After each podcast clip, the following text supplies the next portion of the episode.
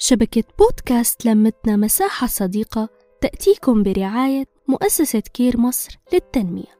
يسعد أوقاتكم. معكم نور ببصمة خير من بودكاست لمتنا مساحة صديقة. حكايتنا لليوم عن الروتين اليومي وعمايله. الروتين اليومي هو اتصال الصباح بجارتها وكيفك ويسعد لي أوقاتك بيجي سؤال بعدها شو رح تعملي اليوم؟ بتجاوبها جواب 90% من النساء. قال يعني في شي جديد أعمله. ما هو الشغل الروتيني المعروف؟ رح أكنس وأمسح ضبضب وأغسل ولسه ما قررت شو الطبخة. وإذا لحقت أكيد رح أجي أشرب القهوة معك. تجي جارتها لحتى تكحلها بتعميها لك إيه قومي تعي. تعي منشرب القهوة سوا وبعدين منقوم لبيتنا ولأشغالنا يلي ما بتخلص. ليش نحن ليش عايشين؟ مو مشان نشتغل بالبيوت والأولاد؟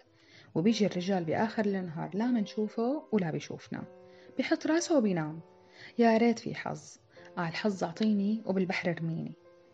وهون بيبدأ مسلسل النكد اليومي بتوقيت أنا وجارتي والروتين الممل. عمرنا فكرنا نغير أسلوب تفكيرنا. طيب عمرنا حاولنا نشتغل بحب؟ أنا رح أقلكن لا. دائما منحط السلبي قبل الإيجابي. ومنستبق الأمور ومنعكر مزاجنا بدون سبب واقعي طيب ليش ما منفكر إنه نحن مكرمين بالصحة والعافية؟ قادرين نعمل شغلنا بإيدنا. مالنا بحاجة لبني آدم يساعدنا لنقضي أمورنا الشخصية. ببداية حياة الست هي عارفة الفستان الأبيض ويلي ورا. ما بقصد إنه يكون الموضوع سلبي أبدا.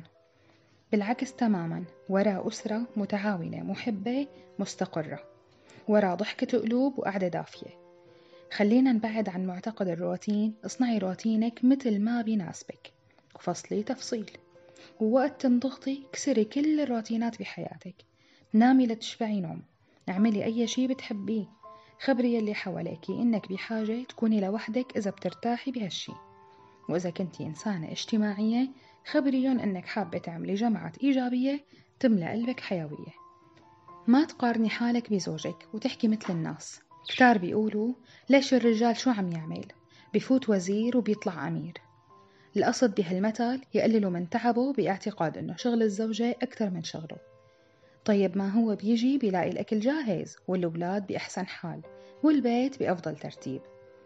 ولو طلعنا شوي من الدائرة اللي نحن فيها رح نشوف أعصابه يلي عم تتلف بمعاملة العباد ومخهم الصعب.